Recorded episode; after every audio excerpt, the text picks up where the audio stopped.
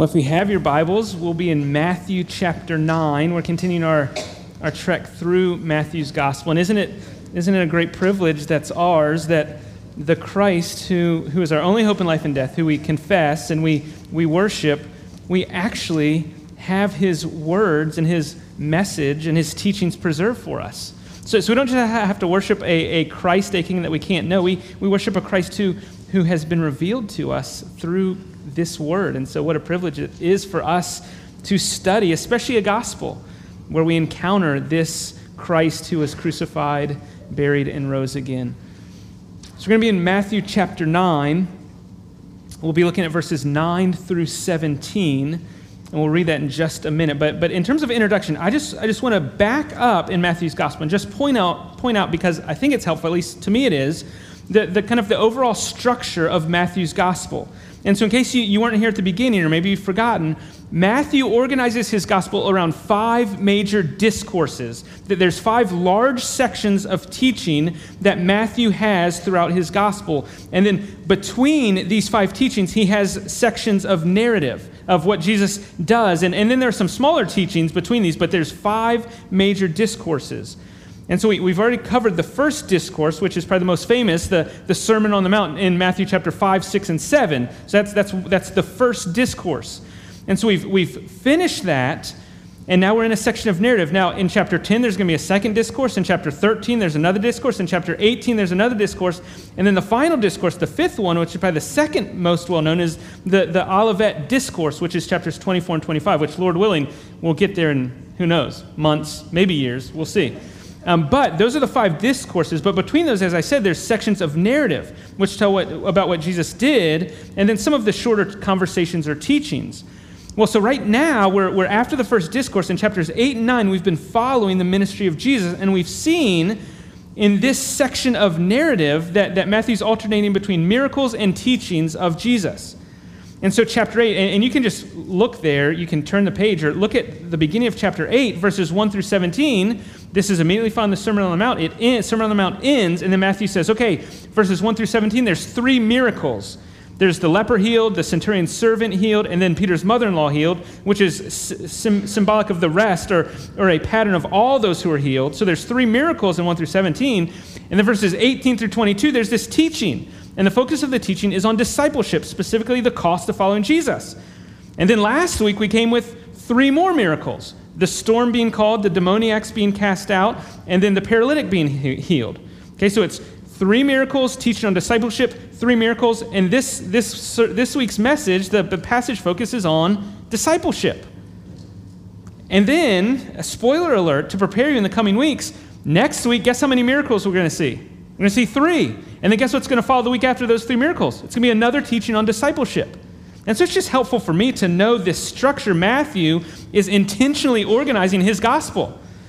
And so I want you to know that as you're reading, a good student would, would, would look for these patterns, but also, I mention all this because it helps us understand why today's passage is put where it is and what the main point is, which is simply a pattern of discipleship.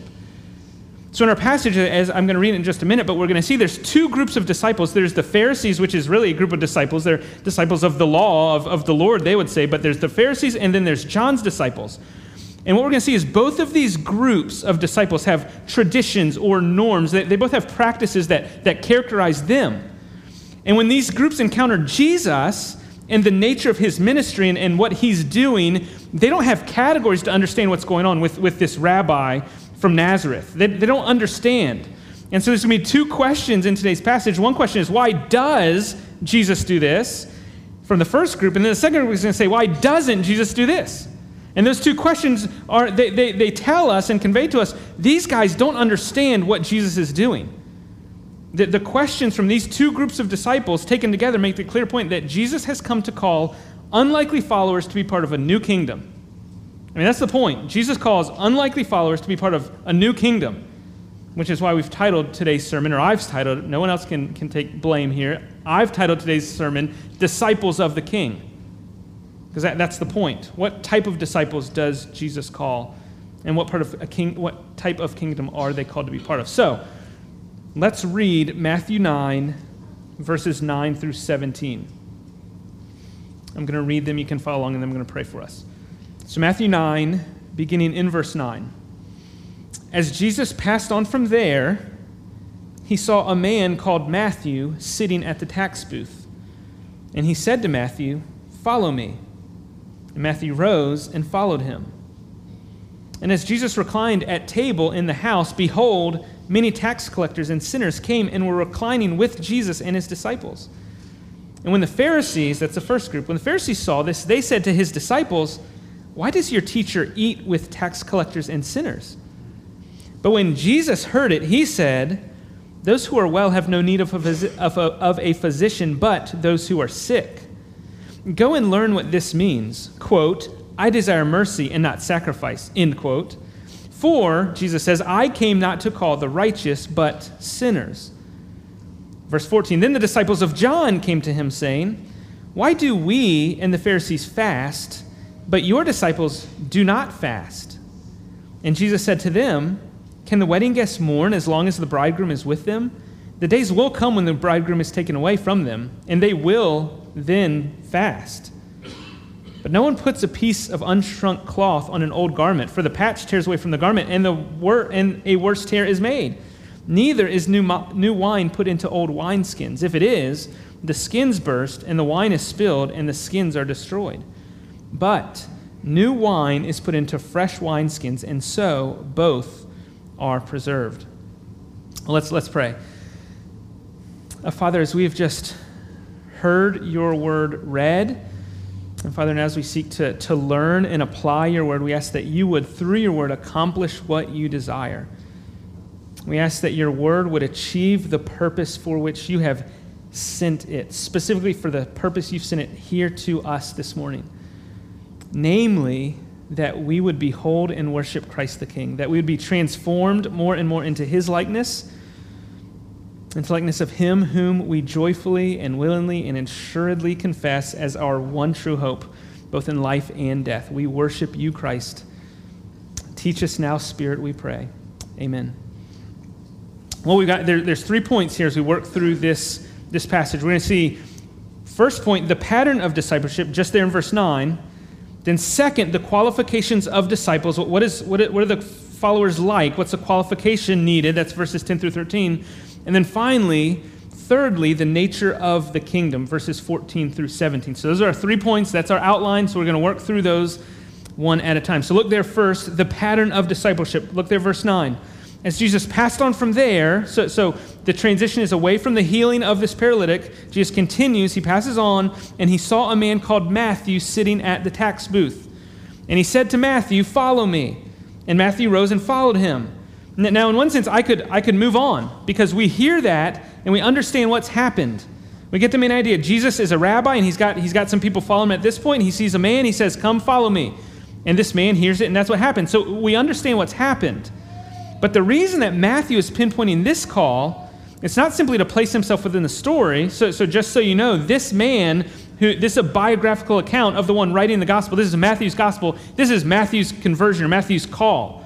Okay, if maybe you have a, a, note in your Bible, if this same calling in Mark and Luke, Matthew is referred to as Levi. It's not uncommon for people to have two names. So, so Matthew is simply saying, This is who I am. I'm Matthew. Ma- Mark and Luke would say, This is Levi. It's the same guy. Okay, so, so it's his calling, but Matthew doesn't just want you guys to know, hey, I'm part of this story.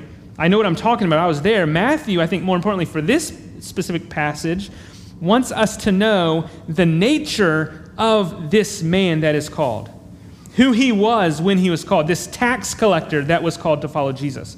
Matthew wants us to know that he was different than the other disciples. His prior life wasn't a fisherman, wasn't a carpenter, wasn't one of those. It was a tax collector. And that's significant. And, and maybe you've heard stories about tax collectors and, and how they're treated or how they're thought of. But, but just listen to this quote. Here's a, what one commentator says about, about how tax collectors functioned in this culture. So the, the Romans taxed people by farming out the tax rights to the highest bidder. And so the Romans are in rule and they, they want to collect taxes, so they say, hey, whoever pays us the most money. So the successful man, the highest bidder, would then pay Rome the amount that he bid, but then would collect more than that to pay the expenses and to give him his profit. But it was a strong temptation to levy, levy more tax than was strictly necessary and then to pocket the extra. That's what they did. They taxed as much as they could, as much as they wanted, and they kept the extra. And so this provoked resentment, especially among the patriotic Jews, who in any case did not like to see Jews, other Jews, helping the Romans by collecting taxes from their own people. And so, because of this, this vicious cycle developed, the, the more that they overtaxed, the more they were hated. The more they were hated, the more they overtaxed. So, so these Jewish tax collectors were despised. And that's what Matthew was. He was a tax collector employed by the Romans and made his living, made his excessive living, by taking advantage of his own people. And so where, wherever they were, if, they were fishermen, they come in and, oh, there's a tax for that. Oh, you, you, you bring in your, your crops. Well, there's a tax for that. Oh, here you, you've got animals coming. Here's a tax. You want to drive on this road. There's a tax. And so here's Matthew constantly before his fellow Jews saying, you owe Rome money, and it's going to come through me. And so just being familiar with the story of Zacchaeus. Remember when, when he met Jesus, he said, oh my goodness, I've got to pay everyone back. There was a lot to pay back because he had taken advantage of a lot of people. The tax collectors were a despised group of people, often grouped in the Gospels with the outcasts or the sinners. They're often synonymous with sinners. And so this is Matthew. This was his profession, and he was actually in his tax booth when Jesus passes by. And so he's unlike the other disciples. He's probably the wealthiest of the disciples and probably the most despised. And all that notwithstanding, here we have Jesus calling Matthew to follow him. And the call don't miss, is followed by what seems to be an unqualified response. No questions mentioned, no reservations recorded. Matthew rose and followed him, which is what helps transition to the next section. Matthew, the tax collector, is a certain type of person. And, and it sets the stage for Jesus and, and what type of person he calls. But, but I just want to pause here and just make a brief point of application, which is simply this the call to follow Jesus starts right where you are. I mean, we shouldn't miss that here. Jesus doesn't call Matthew to, to come out of the tax booth and, and pursue a legitimate means of wealth or, or to stop taking advantage of people or to, to go to the priest and, and offer the sacrifices and, and then, here's my card, call me after you've done all that. The details of Matthew's life would work themselves out, right? There were things that needed to change, but it's simply recorded here. Jesus saw Matthew sitting at the tax booth and he said, Follow me. It's, it's a simple call. There, there's no prior training. There's no 90 day trial period. There's, there's no application process, no, no entry essay for Jesus to read before accepting him. Jesus calls. And I just want to say, Jesus calls you where you are to follow him.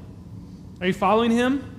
Are you faithfully following this, this rabbi with all authority who, who has called you to follow him faithfully? Imagine all the reasons that Matthew had to hesitate.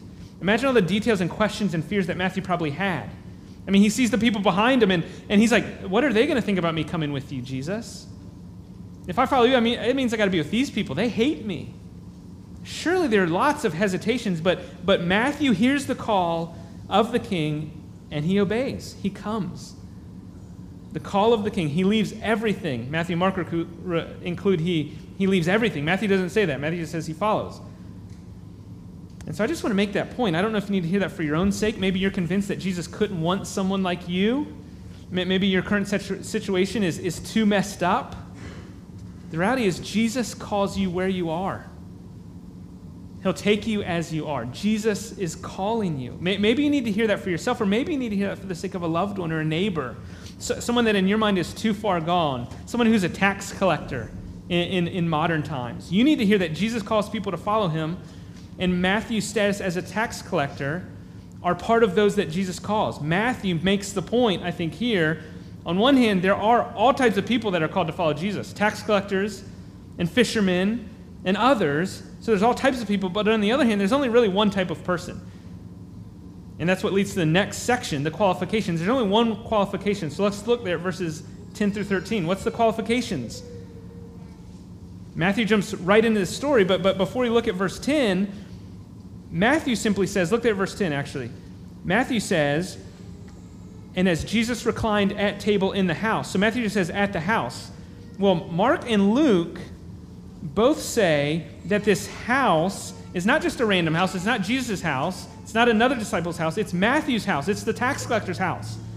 And so, verse 10 through 13, this setting is in Matthew's house. Matthew doesn't tell us that, but the other Gospels tell us that. And so Matthew begins following Jesus, and then he says, Hey, I know what I got to do. I've got to have all my friends meet Jesus. Hey, Jesus, come to my house, and, and I want all my friends to meet you because, because I, I've been transformed, and now I want other people to meet you too. So he invites all his friends, and look there at verse 10. As Jesus reclined at table in the house, behold, surprise, many tax collectors and sinners came and were reclining with Jesus and his disciples. I think that's something to be said about the disciples. They're there too, reclining. But Jesus is there with many tax collectors and sinners, and he's reclining at this house. And so Jesus is there.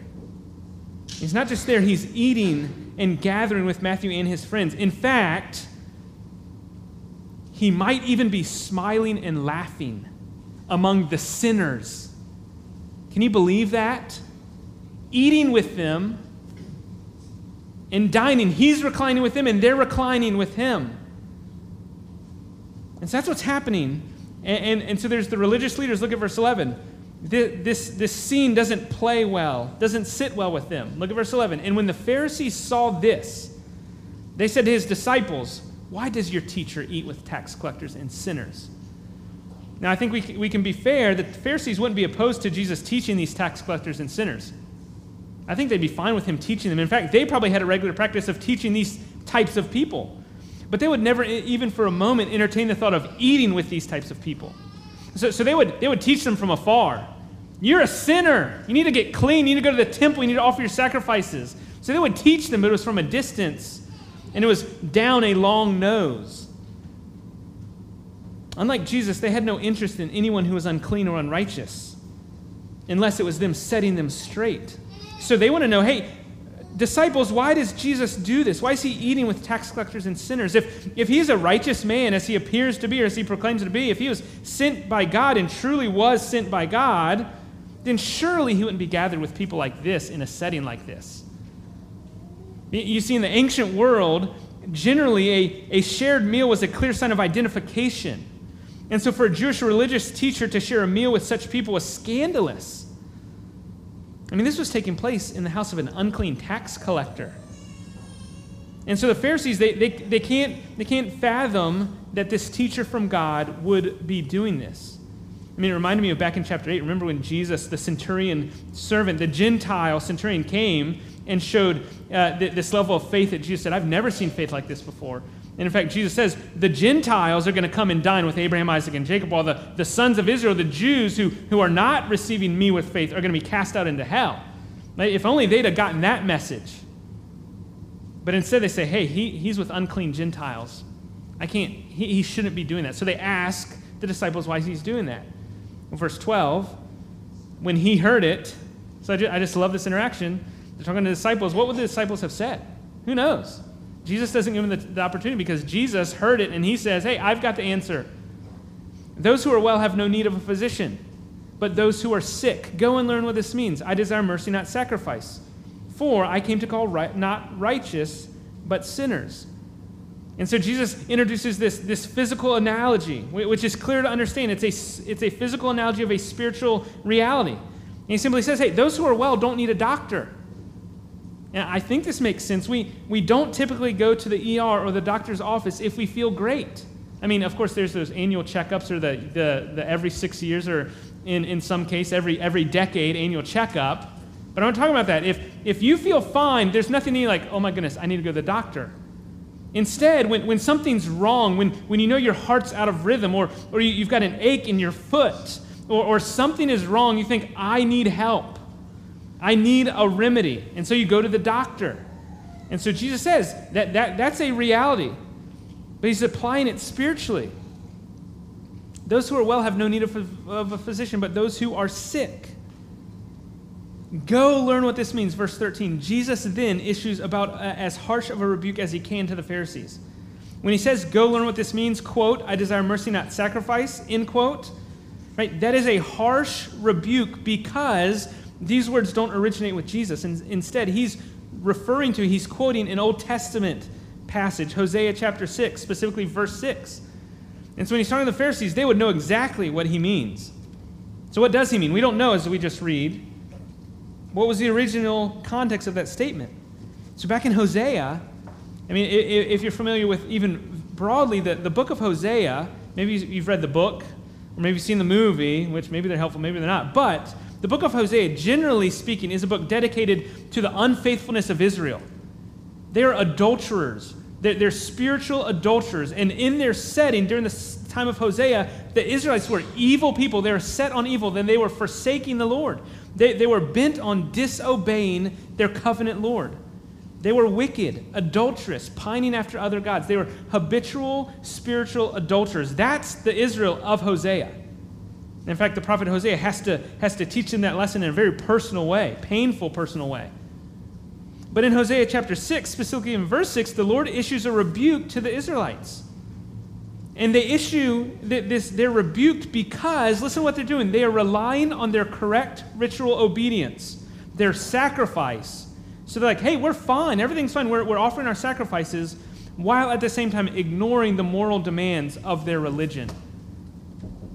In fact, I, I thought about this that the Israelites of Hosea's time were, were the proto Pharisees, or the original Pharisees because they were all about, all about doing the right things. They were all about keeping the external commands. And, and they looked good doing it because they checked all the boxes and dotted all the I's, but they completely missed the point of the law, which is being merciful. And so, in doing that, the Israelites in Hosea's time prove themselves to be strangers to the covenant. They don't get it, they, they don't know God. They, they prove that.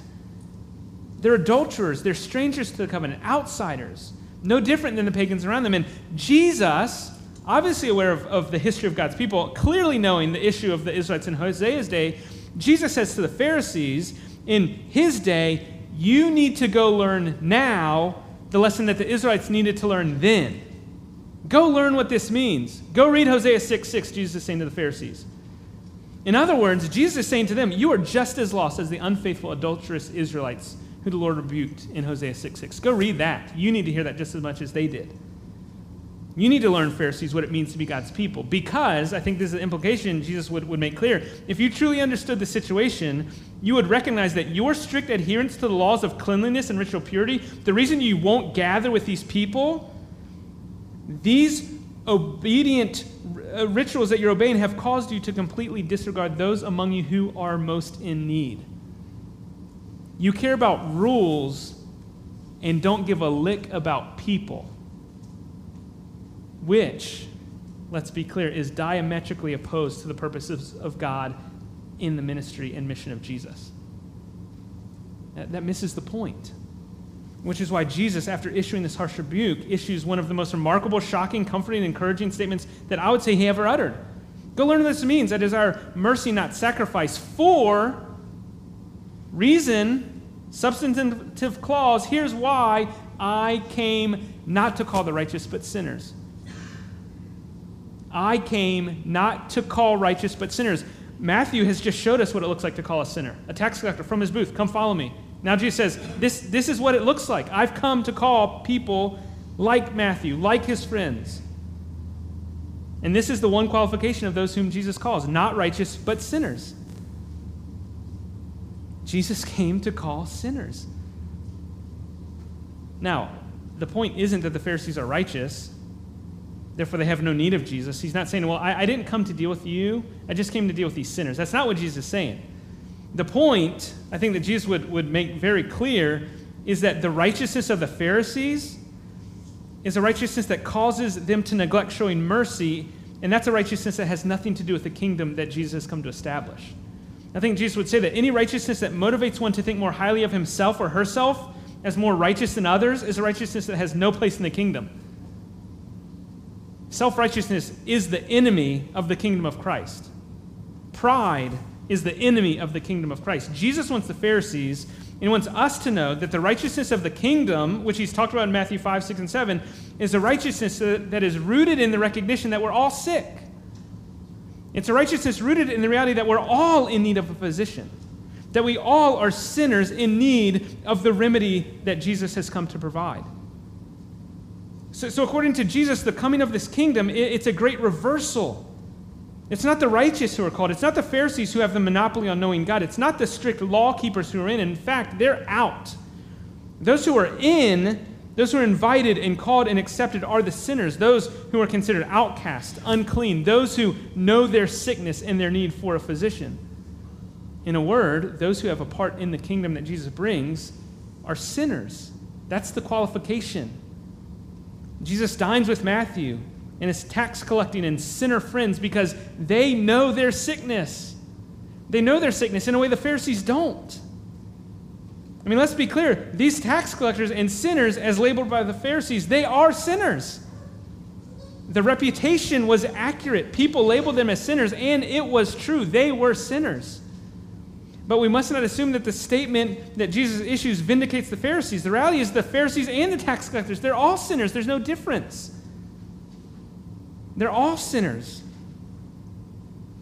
The difference between the tax collectors and sinners is that one knows they're sinners and the others have no clue. The sinners, the tax collectors, they're aware of their sickness. And in fact, they welcome doctor visitations. Yeah, Jesus, come in. Come to my house. Come sit, meet my friends. They, they welcome the great physician. The Pharisees, on the other hand, though they're just as sick, they don't know they're sick. They don't think they need a doctor. They're self righteous. No, no, no. That's not for me. That repentance thing, no, no, I'm good. I don't, I don't need a doctor. I'm actually pretty healthy. Well, on the inside, they, they're dying from the, the rot of sin within. They're self righteous. They're, they're confident in their relationship with the Lord because they do the right things, they keep the rules. And they, they think, hey, we're good because we do what we're supposed to do. And Jesus won't let them live in that deception, in that lie. It, it is a lie to think that God's approval of you, his acceptance of you, is based on your law keeping, on, on you doing what you're supposed to do, if you think God accepts you because you show up at church every week or because, because you do this or do that, you're believing a false gospel that will lead you straight to hell. It's a false gospel that has already sent millions to their eternal destruction. Hear me say, the gospel is not that you can earn God's favor. Don't come sit here thinking that God's saying, Oh, I'm so pleased with them today. I'm going to bless them because they did good. That is a false gospel. That's a works based religion that's no different than Hinduism or Islam. God doesn't, and you don't want Him to deal with you according to your works for your salvation. The good news for tax collectors, the good news for the Pharisees, the good news for me, the good news for you is that Jesus came for sinners, and we all qualify. We all qualify, which leads to, to maybe the point of application from this text, which is simply this Do you know that Jesus came to call sinners? Do you know that Jesus came to call broken people? He, he came to invite the seemingly ineligible, the sick, the broken. Maybe you're here, you're not a Christian. I want you to know that Jesus came to call the broken and the messed up, the, those who can't seem to get it together. Maybe you're trying. Your life isn't going as you thought. You're like, I just got to, if I go to church, things will get better. Maybe you, found yourself lacking time and time again. Jesus came to say, Stop trying. Stop trying. People like Matthew, people like me, people like you, Jesus came to call sinners, and we all qualify. I, I remember uh, this probably 10 years ago, a conversation with, with someone who was so interested in Christianity. And he wanted to know about Jesus, and he got the gospel, but he, he said, I've just got to get some things right before I believe because he thought there's some moral standard that you have to reach before Jesus could accept him. He's like, no, no, no, I'm so broken. You don't know what I did when I was in the military. You don't know how I've lived. I, I just, I just got to deal with that, and then I'll be good. And that I could say confidently, with, with 100% assurance, Jesus came to call sinners. No qualifications. One of my favorite quotes Uh, maybe you should write this down. Robert Munger is the guy who said this. But just listen the church is the only fellowship in the world where the one requirement for membership is the unworthiness of the candidate. Do you feel unworthy? Great.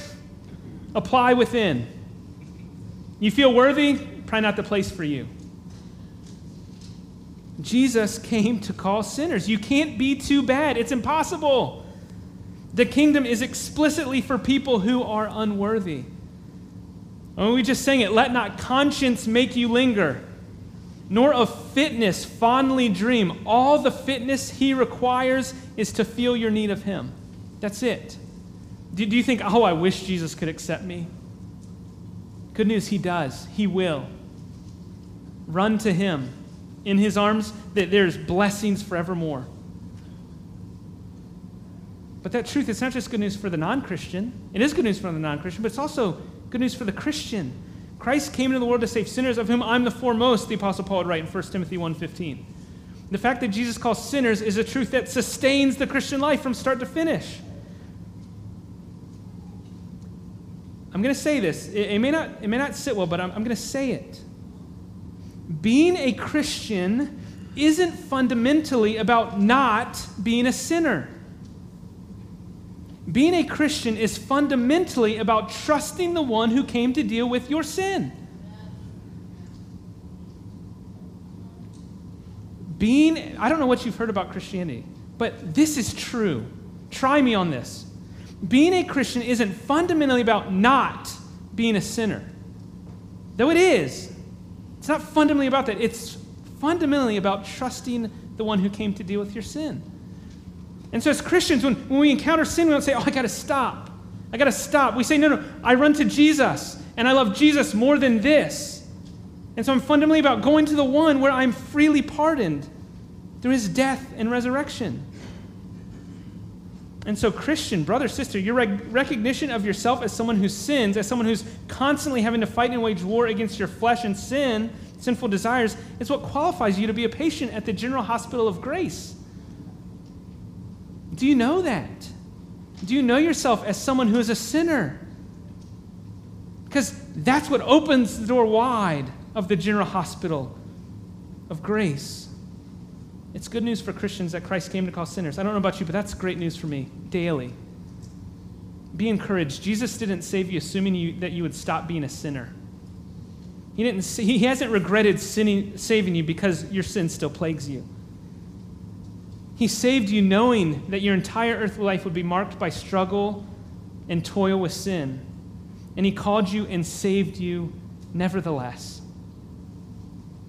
That's our Jesus who calls sinners. And so we continue to look to Him, knowing we're still qualified. As long as we're here on this earth, we're qualified. We continue to lift our eyes to the one who is crucified, buried, and rose again to forgive us of our sins. That's what sustains us. Well, finally, the third heading of the section. Last point, the nature of the kingdom, verses 14 through 17. So, so we dealt with Pharisees. Well, now the disciples of John come to him. Another group. They say, Why do we fast? The Pharisees fast, but you guys don't. Why don't they? Right? So, so the issue's clear. Jesus' disciples, they're not fasting. John's disciples are fasting, the Pharisees are fasting. Jesus' disciples not. So, so they want to know why is it? Now, the Pharisees and John's disciples, they're probably fasting for different reasons, but they're both fasting. Fasting is part of their, their practice. And so John's disciples, I mean, just, just for, for the point of clarification, it seems like they're probably fasting in, in line with, with John's call of, of repentance, awaiting the dawning of the kingdom, hastening the, the come of the kingdom. So, so they're probably fasting for that. The Pharisees, they're self righteously fasting two days a week. That's what they do. But, but fasting is common to both of these. The Pharisees and John's disciples, John's disciples say, Well, why aren't you guys doing it? And so Jesus, as he begins making the case as to why his disciples don't fast, look there, verse 15. He asks them a question Can the wedding guests mourn as long as the bridegroom is with them? Simple question. To make his point, he uses three separate illustrations. The first one, there's a wedding and the bridegroom is there with them. Do, do, people fa- do people fast and mourn while they're there with the bridegroom? Of course not. And so Jesus is comparing his ministry, his time, to a wedding celebration. And he himself is playing the role of bridegroom. And he's saying people don't mourn at a wedding. And maybe some, some family members, maybe they mourn at a wedding because they can't believe what their loved one has done. That's not the point here. In fact, this time, people probably didn't have a choice at who they're married, they just celebrated. But anyway, so he's saying people don't mourn at a wedding. And, and the nature of weddings, even today, through this span of time, the nature of weddings is celebratory. It's a time of joy, decorations, dancing, and maybe even wine. It's celebration. And so Jesus uses this analogy to answer the question of why his disciples aren't fasting. He's saying, it's not fasting time. The bridegroom's here. This, this is the time we've been waiting for. It's time to celebrate. It's not fasting time. Now, notice, notice what he implies there that the days will come when the bridegroom is taken away from them, and then they will fast. So, so Jesus, even now, recognizes there's a day coming when he's going to be taken away, his death and, and resurrection. That time's coming, but it time is not now. Right now, Jesus says, it's not fitting for my disciples to fast.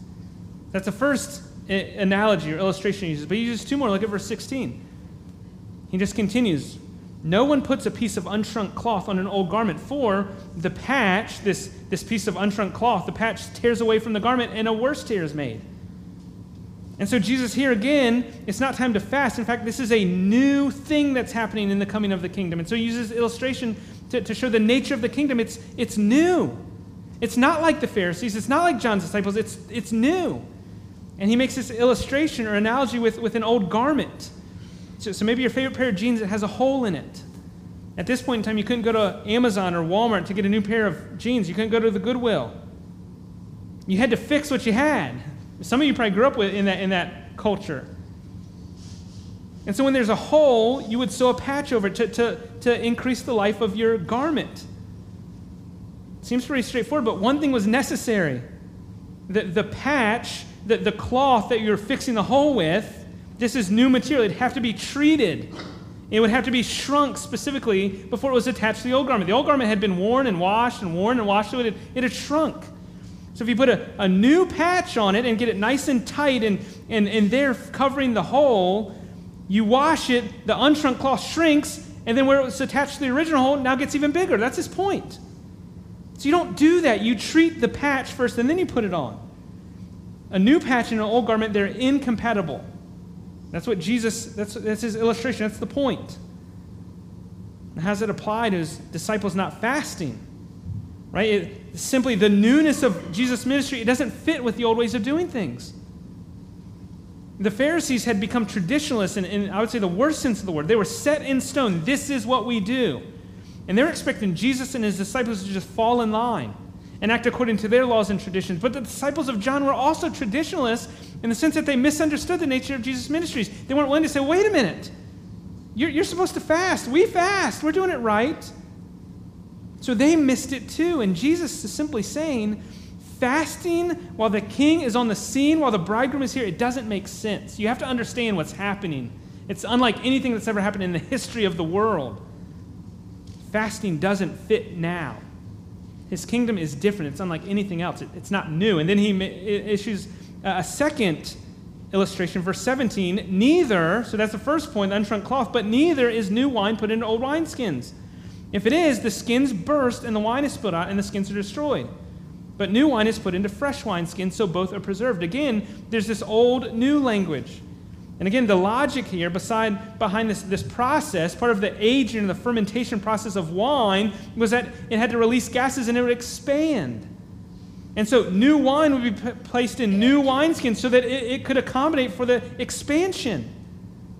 And Jesus says you, you, don't, you don't get old expanded wineskin and put new wine in it because that old wi- wineskin, they've already been expanded. So you put new wine in it, it can't expand anymore. So it explodes. And not only is the skin ruined, but now the wine is ruined. And so, again, his point is there's an incompatibility here. And this is the point that Jesus is making here to John's disciples. It's why his disciples aren't fasting. He's come proclaiming the presence of the kingdom. The bridegroom himself has come and brought with him the kingdom. And it's something new and it's different than anything that has come before. And so the Pharisees and John's disciples, they both misunderstand the nature of Jesus' ministry if they expect him to follow their rules and traditions. It's, it's, it's a new covenant, it's a totally new thing. His mission is not simply to reform or patch up Israel's religion, but to inaugurate a new era of salvation. The kingdom of God has come in the person and work of Jesus. And so this leads to the final point of application, which is simply this the nature of Christ's kingdom the nature of the king's kingdom is, is, is that it's, it's new. When Jesus takes on flesh and walks on this earth as a man, as he's carrying out his life in ministry, this was the most exciting and anticipated event in all of human history. God was stepping in to begin the process of restoring creation to its intended destiny. I mean, in that small town in Galilee, there were cosmological realities that were shifting. This mere carpenter, born of a virgin, raised in a, born in Bethlehem. There's cosmic reality shifting as he is walking and teaching. God is on the move. The kingdom had come. There's no time for gloom and doom and fasting. It was time for celebration. So, to understand the nature of Christ's kingdom is to recognize that of all people, followers of Christ ought to be the most joyful people in the world. He's, he's, he's brought the kingdom. It's here now and it's new. And he, he came and he established it through his life, death, burial, and resurrection. The king has come and established his kingdom. And those who are part of Christ, those who are united to him, are part of his kingdom now. And so that's the nature of the kingdom. It's now, but the nature of Christ's kingdom is also then. Now we pray the Lord's Prayer, Thy kingdom come, Thy will be done on earth as it is in heaven. There's a day coming when that prayer won't be necessary. Because the kingdom of this world will have become the kingdom of our Lord, and His will be done perfectly here as it is in heaven.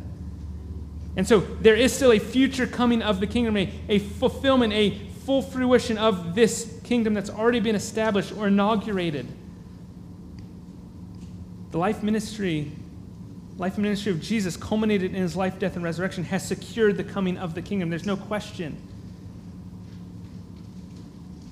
No matter how dim life on earth gets, and it can get quite dim. Maybe we think it's dim here in, in our country. Maybe it is getting dimmer, but think about brothers and sisters throughout the ages or, or even now in countries like North Korea or Iraq or Somalia. It's, it's a dim world for Christians. It always has been, it always will be. But no matter how dark it gets, the Christian hope remains because we've received a kingdom that cannot be shaken. It is certain, it's coming. We're holding fast until that day comes. And so we can be encouraged because we have hope. The kingdom has come, and one day it will be fully realized. And of that we can be sure. And that should fill us with hope. We have hope because the King has come. Let, let's pray.